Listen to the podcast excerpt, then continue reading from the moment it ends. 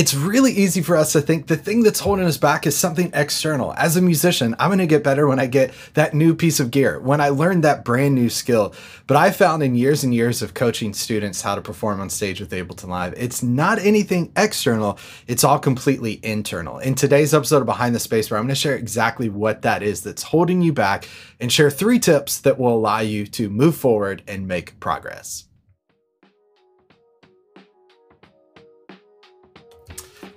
Hey everyone, and welcome back to Behind the Spacebar. If you're brand new, welcome. This is the place for you. If you're a musician, music director, playback tech, uh, honestly, really anyone using Ableton Live on stage. And if you've been listening for a while, um, then I'm so glad you're here. Welcome back. Thanks for your support. Thanks for all the kind words after last week's episode. Uh, birthday wishes to From Studio to Stage. Again, I, I kind of pinch myself daily uh, how fortunate, how blessed I am to be able to do this. Uh, today's episode is going to be short. Of course, I always say that and I go 25, 30 minutes, but that's, uh, I'm going to speak that into existence. Uh, today's episode is going to be short. Today's episode is kind of based off um, some, some struggles, some things I've seen in my own life that I see replicated again in students uh, over and over and over and over. Um, this is something that, again, as I kind of teased in the beginning, we we want to make progress in our career. We want to make progress, make things better, uh, but we feel like we're being held back externally. And as I found in not just music, but in all aspects of life, our biggest struggles are not external struggles. Typically, they're internal struggles. They're mindset, uh, you know, uh, type things. And we're not going to talk about mindset today. But we here's my main thought. My main thought is uh, I want you to stop letting your preferences get in the way of progress. Stop letting your preferences get in the way of progress. This is all tied into that phrase that I've talked about many, many times on this podcast before. That's kind of become the the unofficial motto of From Studio to Stage, which is humbly confident, humbly curious. Uh, and the whole idea there is to be really confident in your setup, to be really confident in your knowledge, but always be curious enough to wonder: is there a better way? Is there something new for me to learn? And so I think that ties in perfectly to this idea of stop letting your preferences get in the way of progress. I want to share uh, kind of the best recent example I can think of that's not my own is I had a really good friend reach out to me. He's currently on the road. I won't say his name um, as to get him in trouble, but he is currently out on the road doing playback with a with an artist. And this is a well established artist. If if I said uh, their name, you would know the band, you would know songs they've done. Um, I honestly, I'm, I, oh no, I'm that stage of my life that I'm an old enough man that I can't tell you any of their songs, but I know their name. But you may be a similar place. But regardless, so my buddy is uh, out on the road working with this artist, and they had worked with a, a, playback tech for many, many years. I think kind of from the beginning, the launching of their their career, musical career, they've worked with this playback tech. And so my friend came in, and he looked at their current setup, and he said, "Hey, why are you guys doing it this way?" And I said, "Well, we've always done it that way. That's why we're doing that." And he said, "Well." Um, you know, because of the way you have this set up, and spoiler alert, if you've been around the podcast my teaching a while, they had their system, their setup in session view. And he said, "Well, why don't we consider moving it to arrange view?" Well, we I, we can't do that. The way we do things, we really blah blah blah. And he's like, "Okay." So he did a couple gigs with them in session view, and then on his own accord, he went and rebuilt their set in arrangement view. And uh, they were in a rehearsal, and uh, he started to kind of say, "Hey, let me open this arrangement view set so we can test some things out." So they were in a rehearsal, and they said, "Hey, can we uh, pick up from that section?" And uh, and he said, "Yeah, actually, we can." And they thought, "Oh, well, that's interesting. We've never been able to do that that quickly." Uh, and they said, "Well, we we actually want to take." this five minute arrangement we're going to cut it down to about a three minute arrangement um, just go ahead and edit that let us you know get back to us let us know how long that's going to take and he went all right, we're done. And they looked at him and said, how in the world did you do that? And he said, well, it's because I moved us into arrangement view. And he texted me recently and said they were actually performing for a, um, a national television show, morning show. And the same thing happened. They wanted to start right before section, and he immediately did that. And they kind of looked at him like, oh, wow, that's really, really cool. And uh, he said they had kind of lived in this world where in order to make edits to songs, it would literally be a one to two day process because of the way that this initial person had set things up. They were stuck in this world where they could not progress to the next thing. They could not progress to have more freedom and flexibility. They were stuck in this box in this world uh, to where they had to wait for this playback tech to go home, to open up a session, to make the edits, to re export them, to re import them back into their set. Um, and and that example may not completely relate to you. You may go, but Will, I don't need to ever make edits. I'm going to stay in session view. Whatever. We can all be friends. We can all disagree and get along. But the point I want to make about that is that's a particular scenario where this playback tech that started with that band um, locked that band into a place where they were not progressing, they were not improving, and the only reason was because of that playback tech's per- personal preferences. Okay, so I want to go back to that initial thought that I that I shared at the beginning. Stop letting your preferences get in the way of progress. Stop letting your comfort zone be the thing that di- dictates how far you go, the new things you try. We need to branch out. Again, let's take that as our motto humbly confident, humbly curious. And let's see if we can make some progress and move in a new direction to try some new things out. That's really what I want to challenge you in this episode. Uh, and again, I've got a couple things, three things I want to share uh, that I think will will allow you to do that, help you to do that. But before we do that, I just want to give you a quick, real easy, free thing to do. If you're listening to this, you want to start using Ableton Live on stage for tracks, you're a playback tech, and you go similar to my friend's story where you go, man, I want that freedom and flexibility you talked about, where we're not just locked into an arrangement. We can adjust, we can flow. I want to encourage you to download my free tracks template. My free tracks template is completely free, works with Ableton Live uh, 9, 10, and 11, uh, intro, standard, and suite, Mac and PC. And boy, did it take a long time to figure out each little individual quirk of each of those ecosystems to make it work and be uh, compatible across each of those. But you're going to get this free template that has been refined for years and years and years. And again, working with thousands and thousands of students to say this is the easiest, best way to get started with running with tracks. Not only are you going to get the template, but when you download it for free, you're going to get access to a six day email course where I show you exactly how to use and implement that template into your setup. You don't have to figure this out on your own. You'll have access to that training uh, that's going to answer every question you have about that. So if you want access to that template again completely for free, then head to from studio to stage.com slash template. That's from studio to stage.com slash template. We'll put a link in the uh, show notes in the description of this video uh, if you want to check that out. Uh, another just ask real quick because we're here and this is something I should try to do more often. Um, if you're listening on Apple Podcasts, do me a favor and leave us a rating and review. Follow the show. If you're watching over on YouTube, consider hitting the subscribe button. It's completely free. It costs you absolutely nothing, um, and it's just a way to support uh, this content and continue to get this in in uh, in front of other people, which is really really beneficial. So if we don't want to let our preferences get in the way of progress, how do we do that? I have three things really quickly I want to share with you um, that I think are going to help uh, make that happen, right? Uh, no matter how you view this, whether it's related to being a playback tech, and I'm going to make all these examples I have are specific to being a playback tech. Um, every you know note that I have here, every story I have here is tied into being a playback tech. But honestly, we can apply this to any aspect of our life. So number one thing that we can do to help us stop letting our preferences get in the way of progress is to audit our current systems. Um, look at the things that you're currently doing. And I made a couple notes here. I'm going to pull these up so I can take a look to make sure I remember everything here. I made a couple notes of, of things to um, to consider. What are your current systems? And again, this applies outside of being a playback tech, but here's the things I specifically thought of to this crowd that uses the Ableton Live stage. Uh, gear. Audit your current gear setup. Is it doing what you want it to do? Is there some other gear that you could potentially consider? A new uh, setlist management plugin is there a new audio interface that you could consider that would improve your system? Um, think about your process. What's the process of getting stems from the artist or from the producer, from the mix engineer into your Ableton session? What's the process of going up and showing uh, up to rehearsal? What's the process of working with a music director? How could those things be improved? So look at your current systems and go, what's working, what isn't working, how could we improve those? Uh, think about just the structure of how you have things set up, right? Um, does the MD, you know, does the artist communicate with the MD, which communicates with you? Does that work? What if there is a world where, um, you know, instead of the music director running tracks, you were running tracks? What if, just consider all those things. What are those things about structure? And then here's a big one um, uh, to really kind of dig into that I think is going to help improve things for you. What are your current limitations? So when you audit your current systems, what are your current limitations? Well, you know, if we want to repeat something, if we want to have flexibility, um, then uh, we can't do that right now. I have to go away. I have to come back, bring that back in. Well, ask yourself: Is there a better way to do this? Um, audit your current systems and go, a limitation I have is I can't have freedom and flexibility. There's got to be a better way to do that. Let me kind of pursue that and see if I can figure that out and find a better way to do it. So, number one, audit your current systems, gear, process, structure, limitations, and try to find solutions to that. Number two is test your assumptions.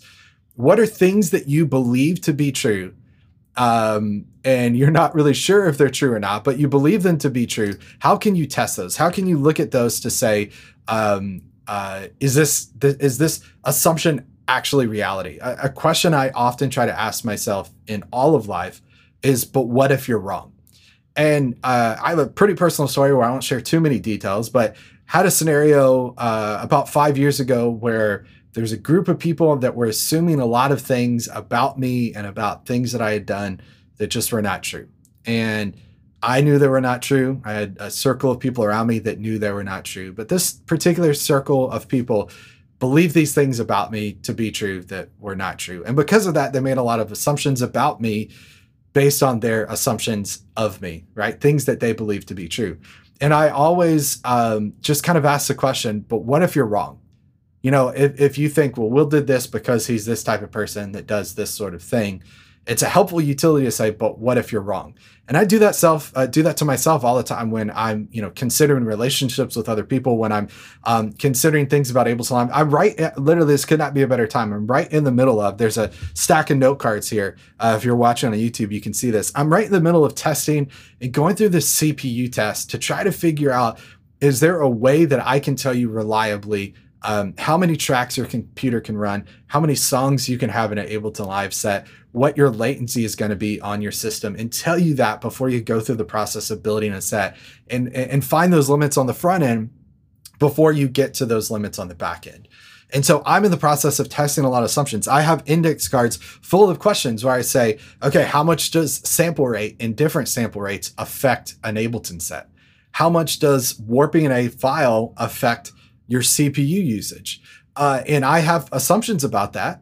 You know, an assumption is that in 20 plus years of teaching people and coaching people how to use Ableton Live, never, ever, ever once has any issue related to using Ableton Live been related to sample rate.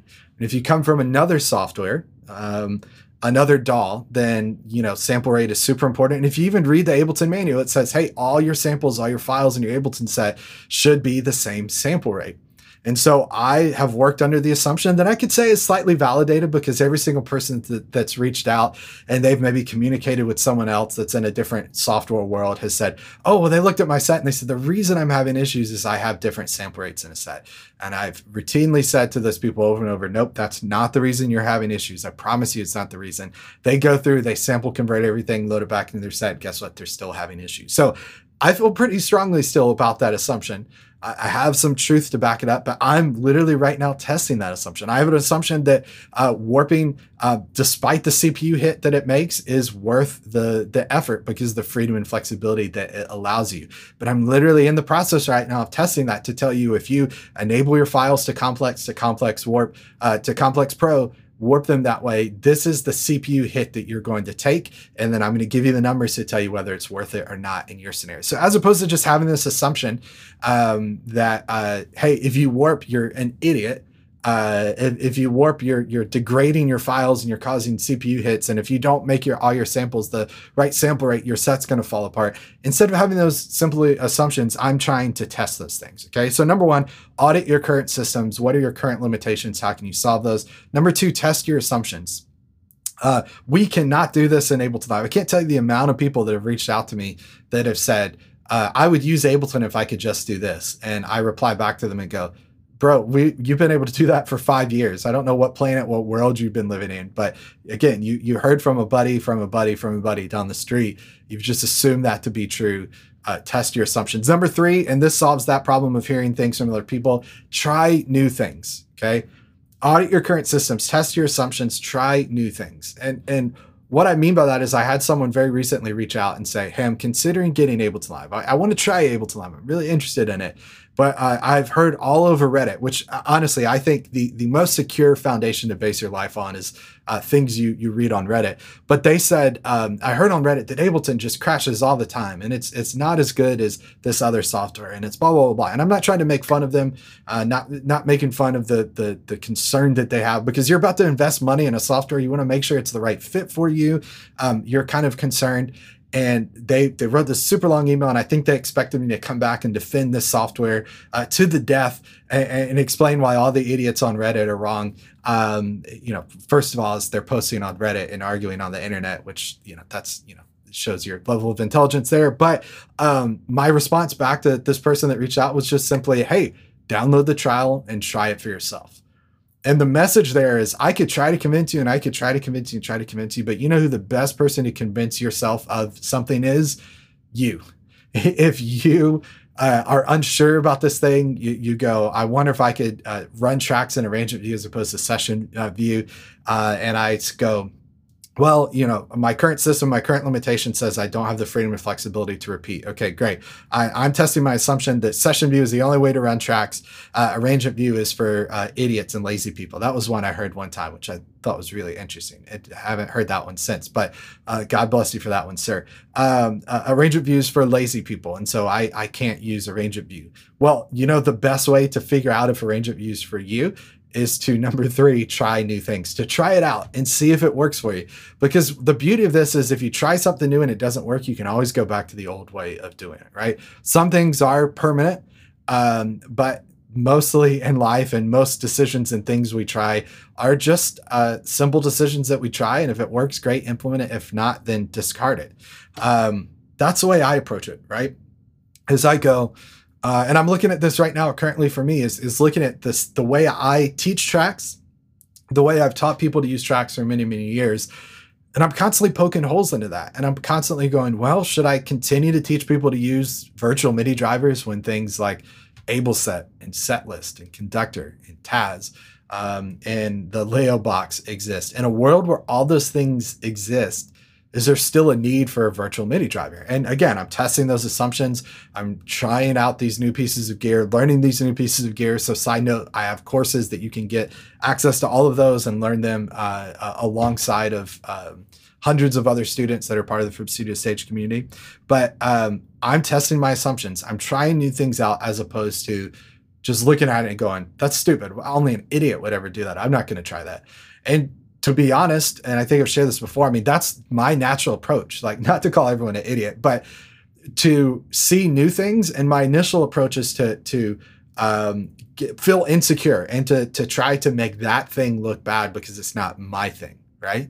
Have you ever noticed that the people that preach that this is the the way to do things are always in agreement with the the right way, right? Have you ever noticed that anyone that says, "Hey, the only way to do this happens to be my way also. No one's ever standing up and saying, this is the way to do it. Now, I don't currently believe that. I don't currently do it. Um, th- it's kind of one of those things where, uh, again, you've just, you've got to constantly be trying things out and going, is there a better way to do this? I'm testing my assumptions. I'm audit- auditing my current system to say, is there a better way to do this? And then just try it. As opposed to me, I, I, think I've gotten better over the past few years, as opposed to looking at a new thing and feeling threatened by it and shutting down and naming all the different ways that it doesn't work. I just try it. Um, and I think I see that pet peeve. Uh, that's a pet peeve of mine. I see that very clearly in other people. I'll post about a new piece of software and someone will instantly say, Yeah, so and so does it better. And my next response is, Oh, so you've tried both of them. And when you compared both of them back to back, you like this one over the other. And the response is never, Well, yes, it's just this is what I use. So I'm going to attack everything else that, that, uh, could potentially threaten my uh, existence. Um, and again, I look at that and get frustrated, and I go, "That's me. That's how I naturally am." And so I'm trying to do better uh, about again just trying new things. If you're interested in trying new things, a new way to run tracks, uh, I would say a better way to run tracks, use Ableton Live on stage. Again, head to fromstudiostage.com slash template. Um, you're going to download my free track template. You're going to get access to my six day email course where I'm going to share exactly, again, exactly how to use tracks how to use them on stage in a way that's stable, efficient, and I think best of all, flexible. So you're not locked into a specific arrangement and a, speci- a specific version of your song. Okay, that's all I've got for this week. I hope you enjoyed this week's episode. If you happen to be watching on YouTube, do me a favor, hit that subscribe button you know the drill. Enable the bell icon so you don't miss out when we post brand new content. Uh, if you're listening on Apple Podcasts, then please consider subscribing, following the show, leave a rating or review, share this with someone you think would enjoy it. Um, most of all, thanks so much for watching. See you on the next one. Bye, everybody. Take care.